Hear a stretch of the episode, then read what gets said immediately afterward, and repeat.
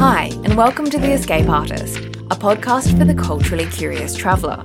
I'm Edwina Hart, I'm a travel journalist and photographer, and each week I'll be interviewing a special guest who has mastered the art of escape. We'll unpack how travel has influenced their lives and creative endeavours. This podcast is pure escapism for those always dreaming of their next destination. Hi, I'm Ravinder Bhogal, and I'm a traveller who's constantly in search for new ingredients. My guest today, Ravinder Bhogal, is one of the hottest names on the British culinary scene. Yotam Ottolenghi, Nigella Lawson, and Gordon Ramsay all sing her praises, and the literary great Salman Rushdie is one of the many fans you'll find frequenting her fashionable London restaurant, Jikoni. Ravinder Bhogal is an award winning food writer and restaurateur, and her brand new cookbook is on everybody's lips. Jikoni, proudly inauthentic recipes from an immigrant kitchen, serves up inventive, border blending dishes and a tapestry of stories behind the food, people, and places that inspire her. The cookbook is a love letter to immigrant culture, celebrating recipes deeply rooted in her Indian heritage, Kenyan homeland, British upbringing, and extensive global travels. Jikoni means kitchen in Swahili, a name inspired by an idyllic childhood in Kenya. This episode is brimming with nostalgia as Ravinder reminisces about her early years spent in Nairobi and will sweep you away on a flavour filled journey from the shores of Mombasa to a memorable meal in the shadow of Sicily's Mount Etna. Her passionate pursuit of fresh produce and unusual ingredients will transport you to the bustling bazaars of Kazakhstan before heading to Mumbai in search of the city's most tantalizing thali platter. Here's Ravinder Bhogal. Hello, Ravinder. How are you? I'm very well, Edwina. Really lovely to be speaking to you this morning. Oh, it's such a treat to have you on the podcast. One of the things that I love about your recently released Jikoni cookbook is that it feels both nostalgic and intoxicatingly new and innovative, and you borrow and finely balance flavors from all corners of the globe. And as a cookbook, author, restaurateur, and writer, your creativity knows no bounds and no borders for that matter. So I'm really looking forward to delving into some truly delicious destinations with you today. But before we get stuck into it, where in the world are you at the moment? Right now, I'm sitting in my Northwest London flat, but I wish I was abroad. I mean, I I live for travel. Mm. So I haven't traveled for a while now. So I'm sort of getting itchy feet, wanting to wander. Oh, I don't blame you. You're a person who's led this life that's rich in different cultures and travel experiences. So let's start at the beginning. Do you have any vivid childhood travel memories that you could share with us? I think for me, I grew up in Kenya and a lot of the memories I have are visiting England as a very sort of young girl. And, you know, we had family here in England. And I remember making trips to Leeds where we had an aunt. So being in a car, being very sort of bothered, you know, such long journeys, feeling actually very travel sick, you know, that road that just seems to go on forever when you're a child um, my father's car breaking down because it was this rickety station wagon, you know, all these kinds of things. Mm. I remember stopping at a service station. I'd never seen a service station before and eating at this cafeteria and my father's fondness for kitsch English food, which included things like gammon with pineapple. other oddities because he would have been here studying in the 70s or whatever. And, you know, watching him eat this gammon and pineapple at this service station so that I guess isn't isn't the sort of most romantic childhood travel memory, but I think it was other things like, you know, everything seemed very exotic and we'd go to places like Hamleys and, mm. you know, biscuit tins from Fortnum and Mason and it all seems very, very jolly and very fun. Mm. But other than that, I guess it was memories of traveling around Kenya, going to places like Mombasa, mm-hmm. again on on the road, uh, you know, traveling for hours on really, really hairy roads. They were, I remember being quite terrified actually as a child because there were so many terrible accidents that happened on those roads. And right. it seemed every few weeks you heard of someone being killed on these roads. And I remember the kind of activity that would happen before these trips, like my mother running around the kitchen, being really sort of busy um, and hectic, putting together a picnic for this long journey, making all sorts of delicious things and sort of getting under her feet and, you know, being excited about all the lovely things she was packing. Mm, I can imagine the anticipation of that journey ahead. And what was it like when you got to Mombasa? Can you describe what it was like for us? Just, I mean, idyllic. I have to say, I don't have very strong, vivid memories of, of those times because I was quite, would have been very, very young. But I remember it being really, really hot and the air almost tasting salty. you know, the smell of the salt, of hot salt. I remember eating, you know, great seafood, but just sort of playing more, being on the beach. My mother really fretting about us not going into the water because she couldn't swim. So she was always terrified that we'd drown. Aww. But I remember just the hustle and the bustle because you'd always go with extended family. Everyone would pile into their cars, and the cars always just seemed to go so slowly because, of course, the roads were so dangerous. Mm. Yeah, it's really interesting that so many of my guests on this podcast actually reminisce about their childhood travel memories, usually revolving around long car journeys. But you are the first to describe a road trip to Mombasa. Now, Mombasa, is that the port where your grandfather very bravely arrived in search of new opportunities after a long voyage from India? Yes, he would have done. Um, my grandfather, I think, has probably been the biggest inspiration of my life. Um, he died when I was very, very young, but I have extremely vivid memories of him, and he's sort of a legend in our family. So he left India in the 1940s basically ran away from home, thinking there must be more to life than this very provincial Punjabi life. He was in North India, and him and his brothers sort of plotted and said to their wives, Look, we got to get out, like something's got to give. And uh, they left their wives behind and said, We're going to go and search for opportunities. So they landed up in Bombay where there were adverts for ships sailing to Kenya. And he basically thought, Okay, great. Gets on this ship, which sailed apparently for something like 26 days, oh only to come back to Bombay because something had gone wrong with it. I didn't hear this from him, but there are other relatives who made similar journeys who talked about starvation, mm. who hmm. talked about bodies being flung into the sea. So they would have really suffered. And his brother was like, I'm never going to do that journey again. Whereas my grandfather was an adventurer and he just said, well, I will. And a month or so later, he set sail again and landed up in Mombasa and just fell so deeply in love with this uh, backdrop of blossoming trees and botanical wonder and red, alluvial, benevolent earth. And mm. he never experienced anything like it and just said, this is it. This is where I'll lay down our roots. And seven years later, he called for my grandmother and she joined him with my father. He really did lay down our roots because it's where I was born then. And it's just magical how he really he worked really really hard but he really integrated into the community he learned to speak Swahili. He learned about the local food. He built a house from scratch.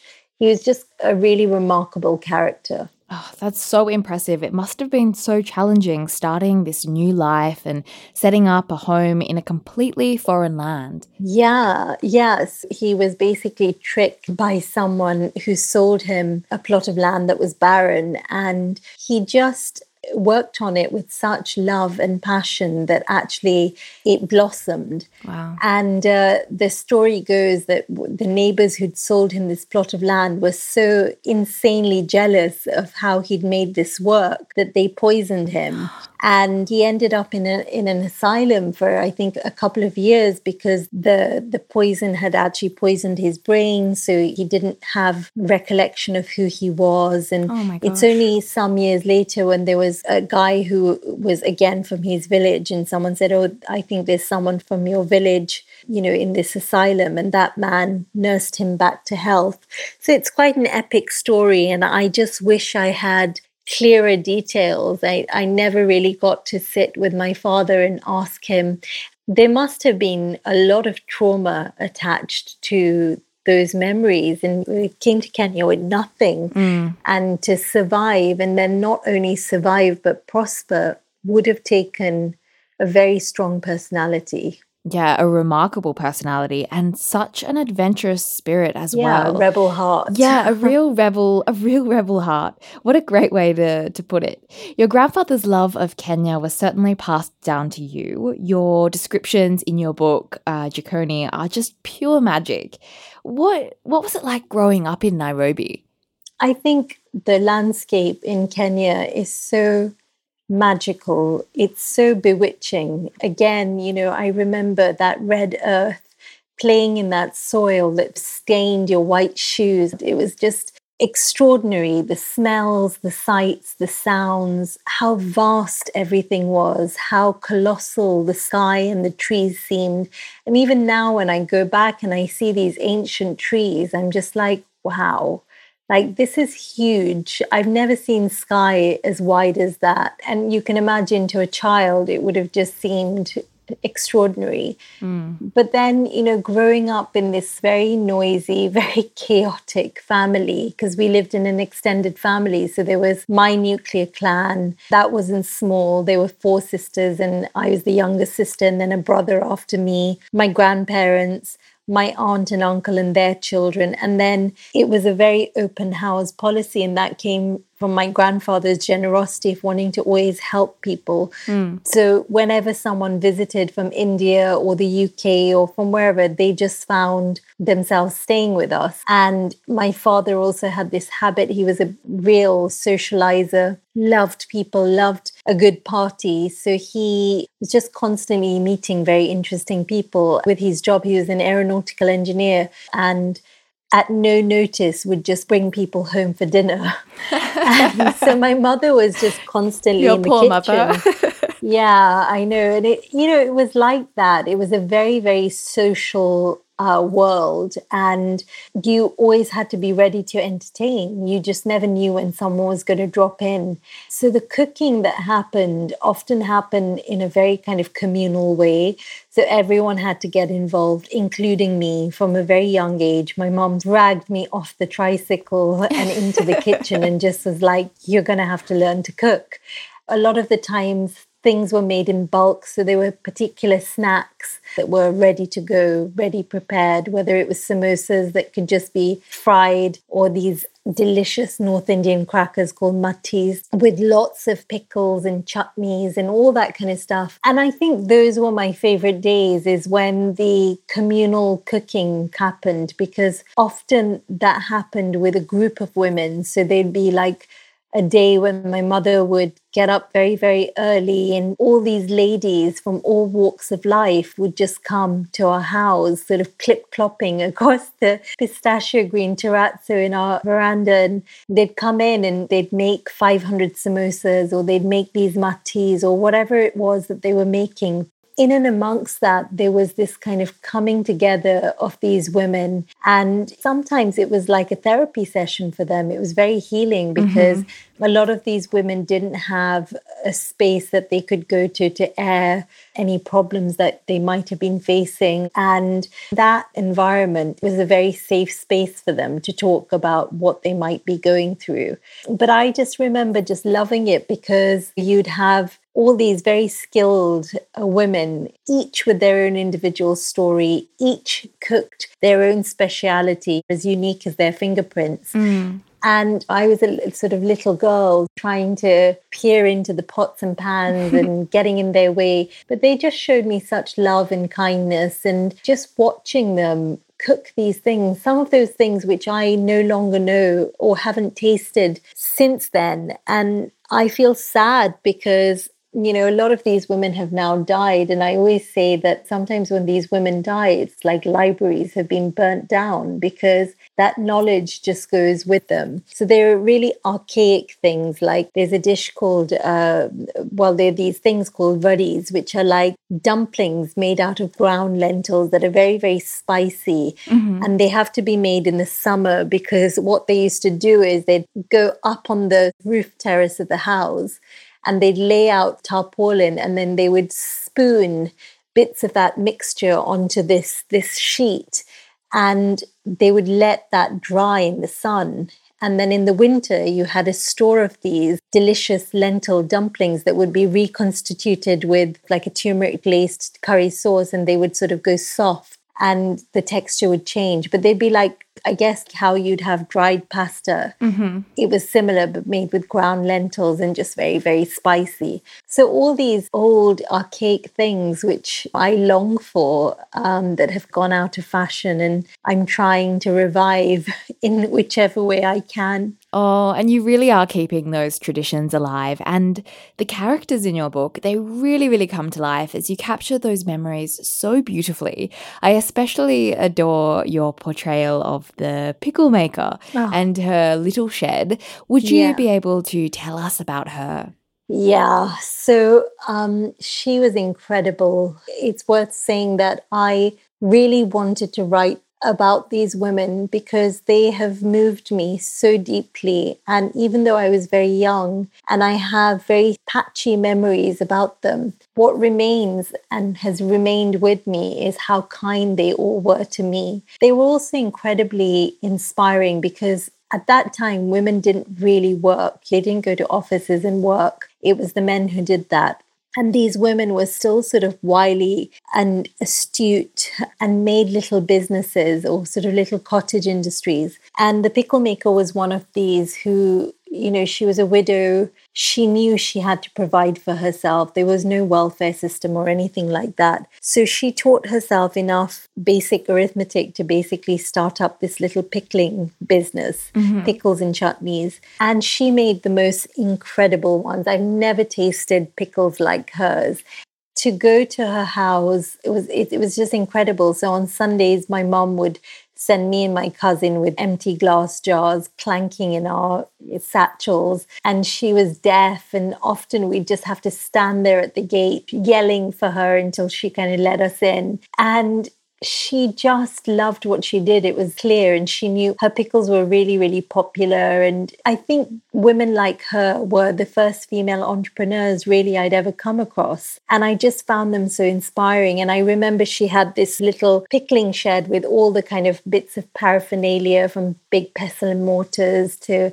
jars and and I just sort of pick everything up and be nosy and be like, what's this? What's that? And she never once got impatient with me. I just loved watching her sell as well, how she would lay everything out almost like bait mm. and then you'd taste it and you'd be like oh my god that's amazing. I have to have that. So inevitably people would just buy everything she had. Did you have a favorite a pickle that she made? Yeah i still remember her lime pickle. The way it kind of trod that balance between sweet and sour and just in enough spice. For me her pickles are the taste of home. If mm. I were to think of my childhood and the things that really stood out to me that I ate as a child, her pickles would definitely be one of those things. Oh, it's so wonderful how you've immortalized the pickle maker in the pages of your book. And in your writing, you elaborate on this idea of clinging to taste memories. And it's such a beautiful concept that something that you once tasted, like that lime pickle, can really transport you back to another time and another place in your life. And in your book as well, you paint this picture of the halcyon days of living in a big old house in Kenya, and the nostalgia is just intoxicating.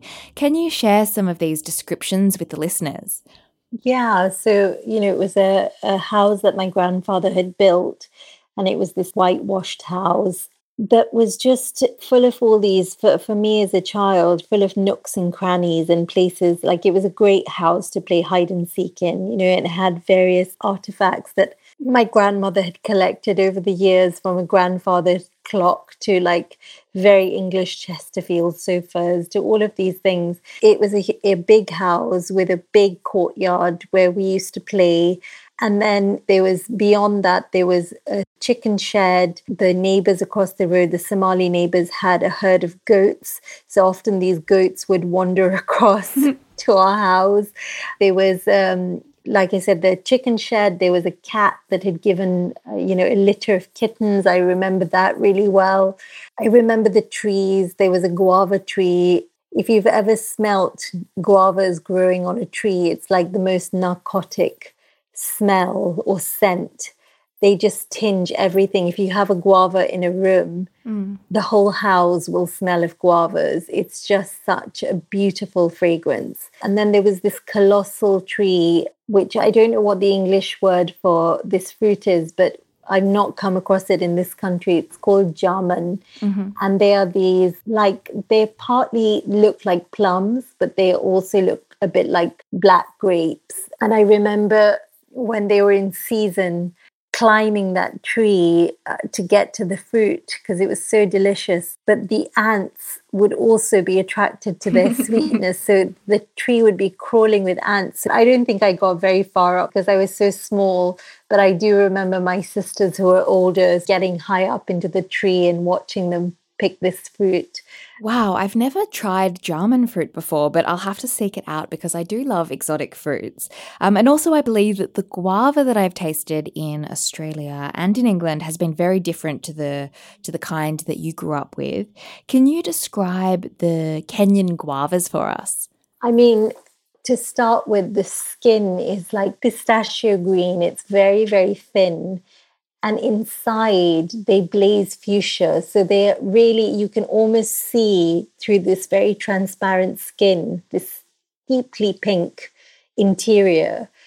So they're just so beautiful to look at. And we would cut them and eat them with a mixture of salt, sugar, and chili sprinkled over them. And they are just delicious. You know, when I have a guava, I get very emotional recently my on my birthday my my husband managed to track some pink guavas down, but I just feasted on them. It was like you're touching the past. Mm. That that was wonderful. And then the other thing that was actually banned, my mother hated us eating them, was the thing that now everyone talks about being a superfood was baobab, and it's so readily available in Kenya. They um, they mix it with a sugar syrup and put lots of red food coloring in it. By baobab, do you mean those um, trees with the swollen, sort of pregnant looking trunks that you can find in Australia and on the African continent? Yeah, exactly. So, baobab would be collected and then it would be uh, turned into this candy which had loads of red food coloring in it which stained your teeth and your mouth but anytime i had a couple of shillings I would plot with my cousin to go to the local kiosk to buy them, where they sold them in like these little, very scant um, polythene bags. And, you know, you'd have maybe 15 or 20 of them inside these little candies. And we'd be like, okay, let's hide and eat them. but then, of course, your mother would realize when she sees that your tongue is completely red. Yeah. I mean, we'd try and brush our teeth, you know, b- before, but the evidence was always there, always stained. But yeah, they were so addictive to eat. Even now, if I ever come across them, I can't stop eating them. It sounds like, I mean, your childhood in Nairobi sounds almost like a sort of exotic version of an Enid Blyton novel, climbing trees and having these adventures out in nature. Yeah. And then, of course, when you were seven, your family suddenly relocated from Nairobi to the UK. Was that a huge culture shock for you? massive. You go from living in this very, like I said, colossal sky, you know, nature, which is just the most impolite kind of nature because everything grows over each other. It doesn't care for manners or being polite. you know, that's how I think of it. Then suddenly you're in this very barren, very urban place. So it was it was a real shock to the system, more so because my parents didn't actually tell us that we were moving here. Mm-hmm. You know, mm-hmm. I assumed we were coming for a holiday, and actually the reality was very, very different. And we were living in this small flat above a shop that had no central heating. Times were suddenly very, very hard. We didn't even have a washing machine and come from this very kind of almost palatial uh, lifestyle mm. in Kenya. So it was a real shock to the system. And I was desperately homesick and really, really sad for a long time and constantly looking for ways that I could connect with with home and I think that's where food really came in. Mm, and that nostalgia and celebration of the past really sings in the pages of your cookbook Jikoni. What inspired you to commit these recipes to print and to share all those very personal stories and glorious food related memories? I mean, I think that that as a book, it was always in me. You know, it's it's sort of a love letter to immigrants and that immigrant culture of people who've crossed so many uh, borders where their food becomes so diverse where you're so you you arrive in a new country and like me you're so precious about preserving your old culinary heritage because that's self preservation. You want to hold on to that. But then as you begin to settle, you start overlaying that, your traditions, with the traditions of your new country.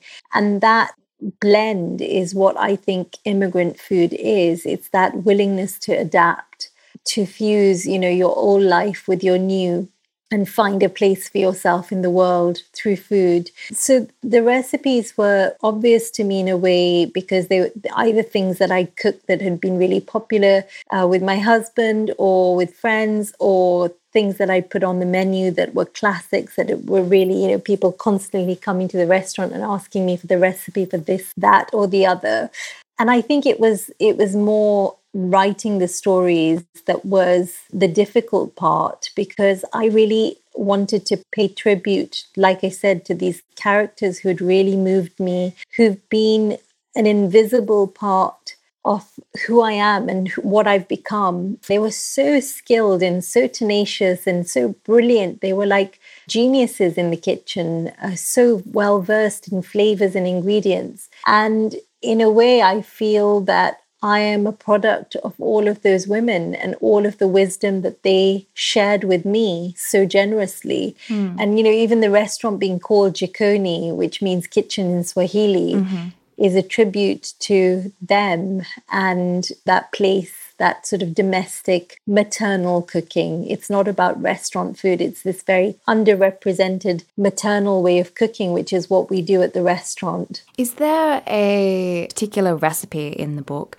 that really speaks to that notion? Yeah, probably things like the mattis, or there's the dal as well, with um, which I've slightly modernized by putting uh, wild garlic in it. But the mattis, it's that sort of maternal tradition of making a dough and then really working it with a rolling pin and knowing how to move that rolling pin across dough to get it even all the way across and things like that making this the samosas of course they're not traditional samosas in my in my book, but the tradition of making them very much came from those women. So, yeah, lots of these uh, recipes are really love letters to these incredible women. And you also seem to have an insatiable appetite for flavors from all faraway lands. Like, as I flick through the pages of the book, there are flavors borrowed from all corners of the globe. I, I can see Mediterranean, I can see uh, Middle Eastern, Georgian, Japanese, Korean, Moroccan, Indonesian, Thai, Burmese, Malaysian, Chinese. I mean,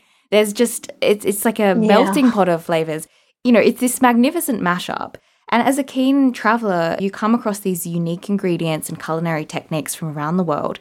How does that translate into your own recipes? Do you have an example of a recipe that fits in with that? Um, yeah, I guess the pierogi. So that was actually inspired because I love pierogi and I've you know eaten lots of different types of pierogi and actually when i went to kazakhstan they have they call them manti so it was actually more more the manti that i'd eaten and really enjoyed and i just thought how wonderful what an opportunity to use this dumpling to fill with whatever you think you can fill with. And we just hired a female chef who was from Poland. And one day I said to her, I really want to make some pierogi. And she was very doubtful. And I said, let's make the dough. I have an idea for the interior. We did a vegetarian version, which was like paneer, which is Indian cottage cheese, which we make fresh at the restaurant, which we put through lots of herbs and spices and made this really interesting filling, stuffed into the pierogi, boiled it, and then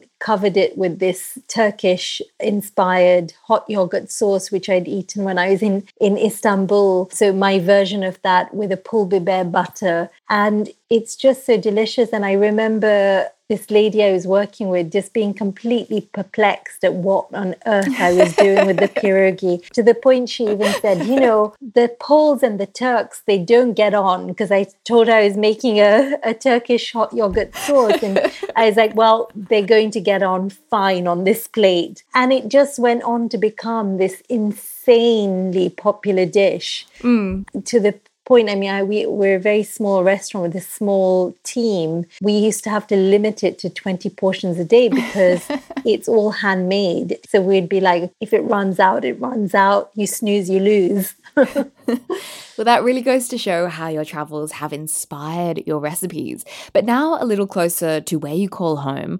Of course, they say when you tire of London, you tire of life because there's just so much to see and do on your very own doorstep. So, what would be your idea of a perfect way to spend a perfect day in London? Well, I think it would begin uh, with waking up in a hotel. There's nothing like staying in a hotel in your own city. Um, I recently stayed at the Rosewood in London a few months ago, and that was just wonderful. Just the service, their hospitality is really, really wonderful, and everything is just all the details in the room. I'm all about details. People say the devil is in the details. I say God is in the details because that kind of, um, you know, attention to detail really requires someone very, very smart. And they seem to have that down. And then I think we have such wonderful green spaces in London. So I think a park like Regent's Park, mm-hmm. a nice morning stroll, maybe in the Italian gardens at Regent's Park. It's where my husband proposed to me. So it, it's oh, always, uh, uh, you know, full of lovely romantic memories. And then perhaps I totter over to the Wolseley for brunch. I love the Wolseley. Everything they do is impeccable. You know, they make you feel welcome they always remember you. And I just always have a good time whenever I'm there. And it's in that sort of grand European style and and the interior is like that black marble and it's just so beautiful the space as well so beautiful and i always say in the evenings i mean i often go there in the evenings for dinner because post service there are a few places open that we will get served at so we sometimes go for a very late night dinner there and their lighting i call it vanity lighting. It just makes everyone look beautiful you know? You can you can just feel like it's like being lit by candlelight. It's just it's just gorgeous. What's your go-to what dish would you order at the wolseley well, I really like that they do this uh, plat du jour thing. So there's ever changing dishes. And if you go on a Saturday night, they have a very kind of retro chicken Kiev. But otherwise, they do a souffle suisse. If you're wanting to be really indulgent, it's just lots of cheese and cream, but it's just delicious to eat. Oh, now you have me really fancying a late night supper at the Wolseley. But speaking of places to eat, Jikoni is your fabulous restaurant in Marylebone. And that part of London has a real villagey feel. It's very chic. Yeah. What would you recommend doing in that neighborhood? Well, obviously, coming to Jikoni, you can't come to Marylebone and not come to Jikoni. But other than that, there is so many wonderful things around. So there's the Wallace Collection, which is just an incredible art and history space. And currently, they are running uh, an exhibition called Forgotten Masters, which has been curated by a great friend, uh, William Dalrymple, the historian. And it's just the most fascinating collection of art that was commissioned by the East India Company when colonization was ravaging uh, so many countries and they they're all Indian artists who were commissioned. And when these paintings were found, they just sort of said property of the East India Company, and no mention was made of the names of the artists. Oh, right. What their lives were, who they were. And I just think that's so sad. It's like a complete erasure of the, yeah, of the artists. Which is, which is why it's, you know, cleverly called Forgotten Masters, because they were, they were complete masters of their work. And so William has gone and found the histories of these artists and told their story, which I think is is just so important and so brilliant. Other than that, um, I would walk down Marylebone High Street. Of course, there are lots of lovely shops. My favorite shop on Marylebone High Street is Daunt Books. Oh my gosh, that's my favorite too. I was hoping you were going to bring that up. it's just uh, you know, for me, it's a haven. I can be lost in there for an hour. I just love everything about the building. I love how they set out books. I love how they're all experts. I mean, I went in recently and gone in with a very specific mind of buying two books, mm-hmm. and I came out with five because they just are so good at talking about books. It just makes you want to have everything. So I love Daunt Books. Ah, oh, that is a sign of a good bookstore. And it's such a wonderful space to spend an afternoon. Um, it's retained those original Edwardian interiors with the yeah. long oak galleries and those heavenly skylights that let the um, let the sun shine through.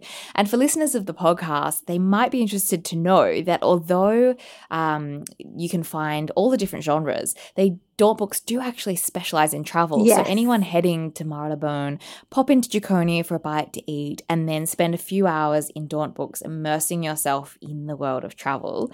And speaking of travel inspiration, something that I love to ask all my guests, and I really would like to hear your answer, Ravinder. Is there a book, a film, a song, or piece of art that has inspired you to travel somewhere? Yeah, there's been lots of um, you know books films for all for different reasons that have inspired me to travel to places i think notably watching stealing beauty as a young teenage you know teenager mm-hmm. just seeing the landscape of tuscany um, and umbria i was just like i just need to go there it's just so beautiful that backdrop and so i did and i found out where it was shot Amazing. and we went to a little village village called Cortona, which is just so beautiful. It's kind of on the Tuscany Umbria borders. Mm-hmm. And it's sort of a town in itself. It's just very, very small. Like you can see everything there is to see in a day. But to have a week to spend there is luxurious. Mm. I love churches, and there are so many beautiful churches in that little area. And I am not talking like simple churches, these are like grand, almost like cathedrals and there must be about four or five of them and each has its own character and rituals and beliefs and graveyards that are just so beautifully kept even some of those people passed away like a hundred years ago, mm. they still had family who had continued to live in the area who were still going and honoring the graves. And I thought that was really, really beautiful, very moving. So it does feel like, you know, you're touching history and, and you are literally t- touching history in Cortona because you w- wander around and there are Etruscan walls. There's this fantastic museum that houses lots of sort of uh, Etruscan artifacts as well. So that's really really beautiful. It's a walking city as well. Like you know you walk and you get higher and higher as you do in often those sort of hilly tuscan villages. So the views are really really great. And there's one restaurant I must mention in particular called Trattoria Dardano, and it's owned by a chef called Paolo Costello. I have never been moved to visit a restaurant four or five times in a row but I did with his restaurant. It is extraordinary. So I was lost in the square and trying to think where to eat. And there's such a sort of lovely community family atmosphere and there's this little bar in the square in the piazza uh, with people drinking and someone noticed i obviously looked like a tourist. And this guy just took me under his wing and his wife and they said look we're actually going to a christening dinner at this restaurant and it's not touristy. It's like where everyone goes here and you must come and, and eat there. And right now, they have a speciality, which is pasta with snails, and the snails are all harvested here because it's the season. I just thought it was amazing. So I followed them to this restaurant and just it was just like being greeted with a warm hug this larger than life character and it's him and his mother who own the restaurant. They have done their families owned it for a generation and they have a farm where they're rearing their own animals growing their own produce but they don't even call it farm to table. It's just very natural how how it happens. They're not showing off about it or labeling it. And you know the tiramisu oh it's just extraordinary. It has no shape or form mm. and it mm. just gets piled onto a plate where it collapses into a sort of wonderful mulch and it comes out of a large bowl. And I remember one night sitting there and literally scraping my plate because it was so good.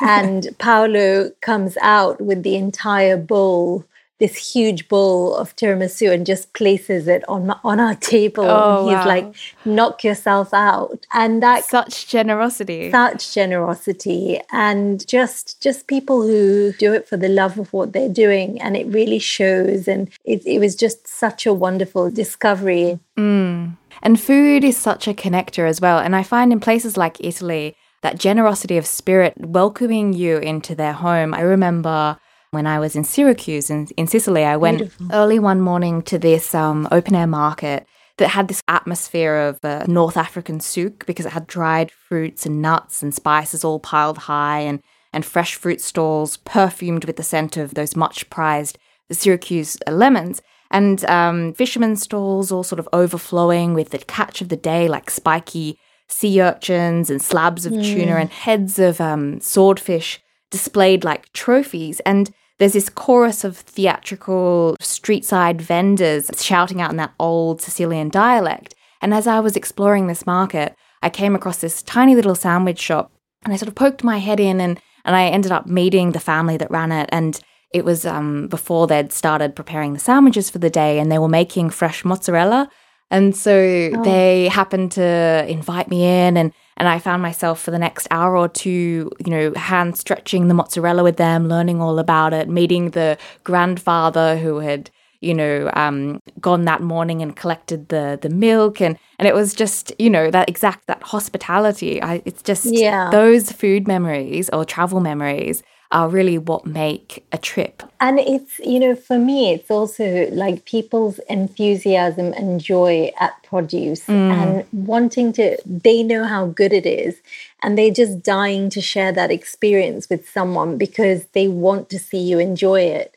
You're so right. And what do you think is your most memorable meal that you've had on holiday? Oh, I think that would be Sicily. So, uh, so this was we were staying uh, on the foothills of Mount Etna, mm-hmm. and it was beautiful. Like we were staying in a very rural village on this house that turned out to be extraordinary. Like we'd booked this house on the internet, and this is before a Airbnb. And then we turned up and found ourselves on this farmhouse with acres of land to ourselves that had blood orange trees and fig trees and apricot trees and everything which was blooming basically. Oh my gosh, that sounds so gorgeous. And I'm not surprised that Sicily is where you had your most memorable meal because it is such a destination for food lovers. Yeah, exactly. We had this terrible flight delays and lost luggage and all, everything you could throw at us that was bad happened. And so we landed in not particularly, uh, you know, pleasant mood. And also because we were so delayed, we were starving. And it was about three o'clock in the afternoon. And of course, it's like siesta time. So we got our hire car and we're driving around. And um, there was this restaurant and this incredible smell emanating from this restaurant.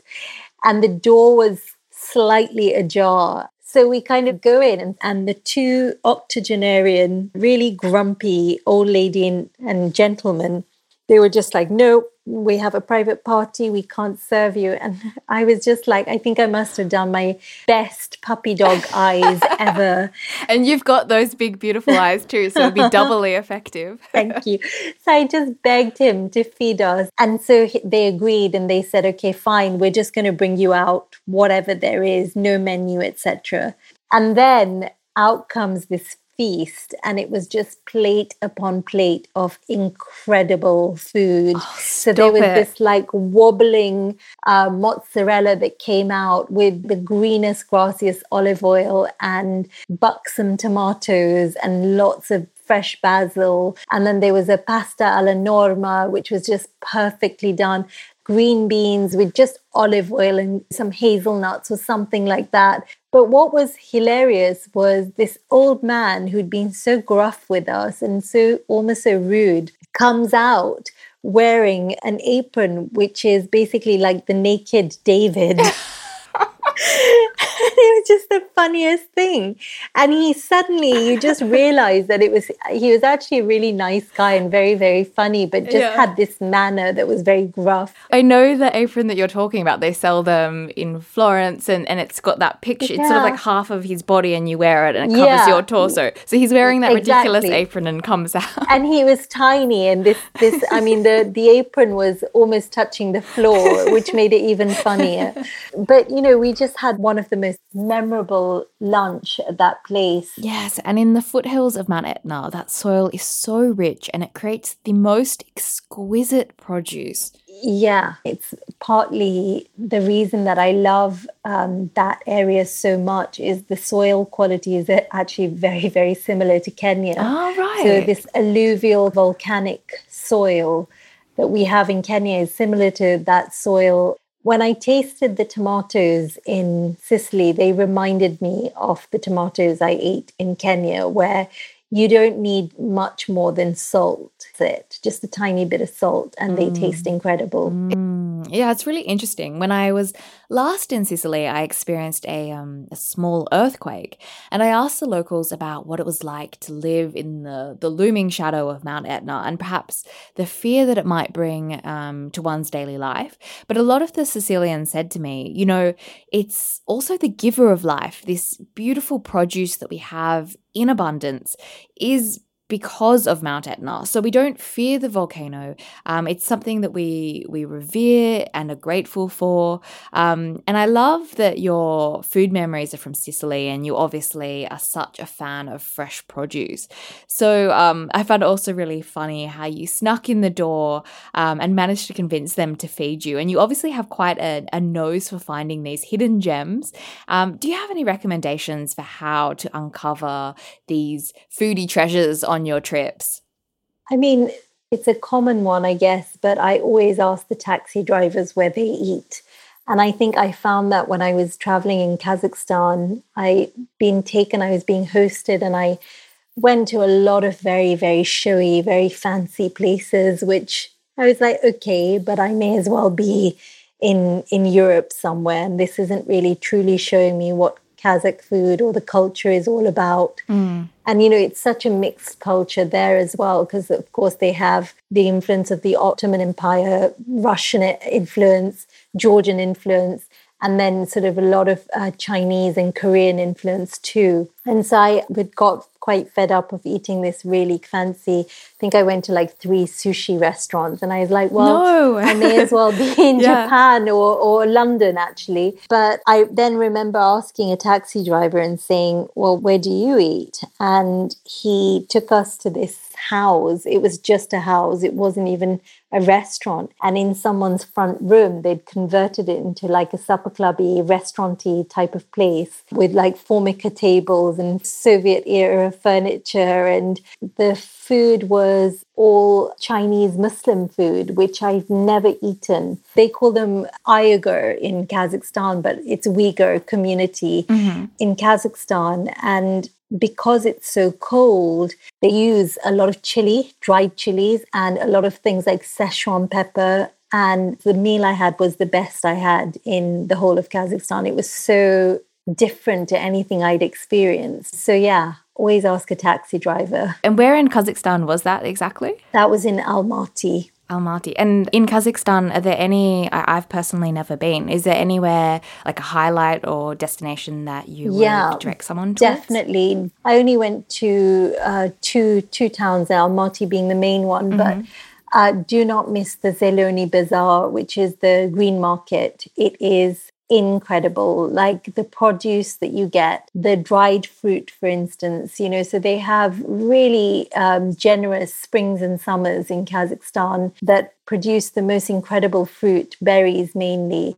uh, so mulberries and amazing pomegranates and all sorts of things which they then dry and preserve and you buy at these markets. Just the most delicious dried fruit. And then you see all these uh, cultures, the diversity of what Kazakhstan is all about, and all the various invasions and what they've created in terms of food culture. You see everything from Turkish bread stalls to you know Georgian Kazakh food, the mantis and dumplings and things. There was one stall for example, who were making uh, like Korean uh, rice rolls. And they had these big crock pots of different types of pickled kimchi and pickled seaweeds and really, really interesting things. What did surprise me and shock me slightly was walking in the um, row of kind of meat and butchers.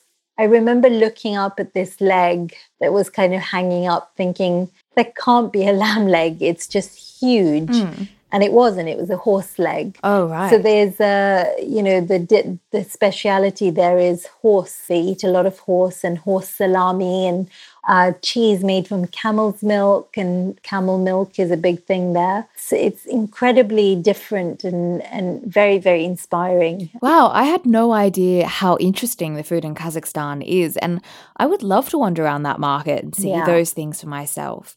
Before we start to wrap up, there's a question that I'd love to ask you, and that is as a cook or restaurateur, is there a destination that inspired you or continues to inspire you creatively? I think every time I go to um, India, so I, I visit India maybe once a year. And Bombay, in particular, for me, is just such an exciting city because it's so modern, but it's so old as well. There are so many diverse communities from all over India. And I think you can eat the entire regionality of the country in Bombay. You can have North Indian food, you can have South Indian food, you can have Maharashtrian food, you can have street food, you can have fancy food, you can have the most shishi Italian and European food too. Mm. And it's just a really, really electric city. But what I found in my last couple of visits, which I really love, is what the kind of young blood chefs in Bombay are doing with traditional Maharashtrian cuisine, preserving the heritage, but they're presenting it in a very, very new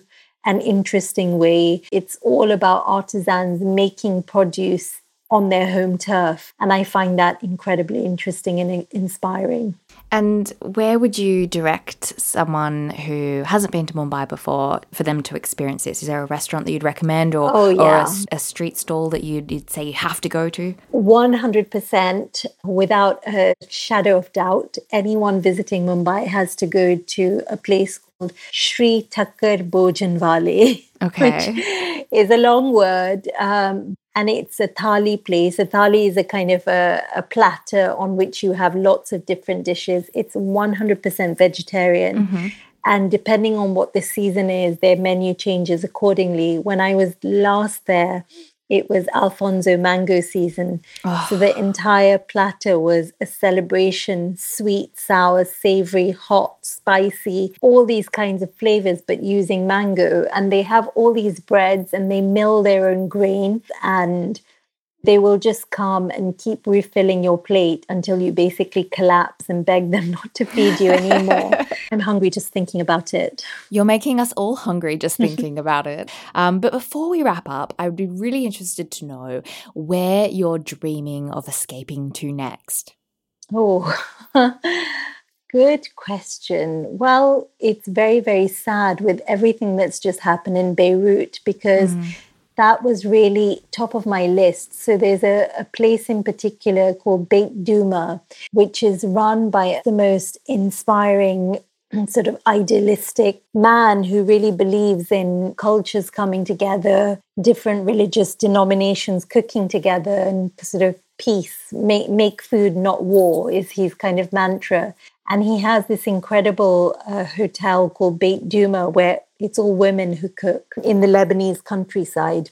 And that was very much at the top of my list. And I've wanted to go there for such a long time. Oh, well, we all hope that they get back on their feet and um, recover from what's happened, and that you get to visit there sometime soon as well. And Ravinder, it's been such a joy uncovering some of your most appetizing adventures around the world. I'm uh, having some friends over this weekend, and I'm going to whip up some of your famous pina colada pancakes as a treat.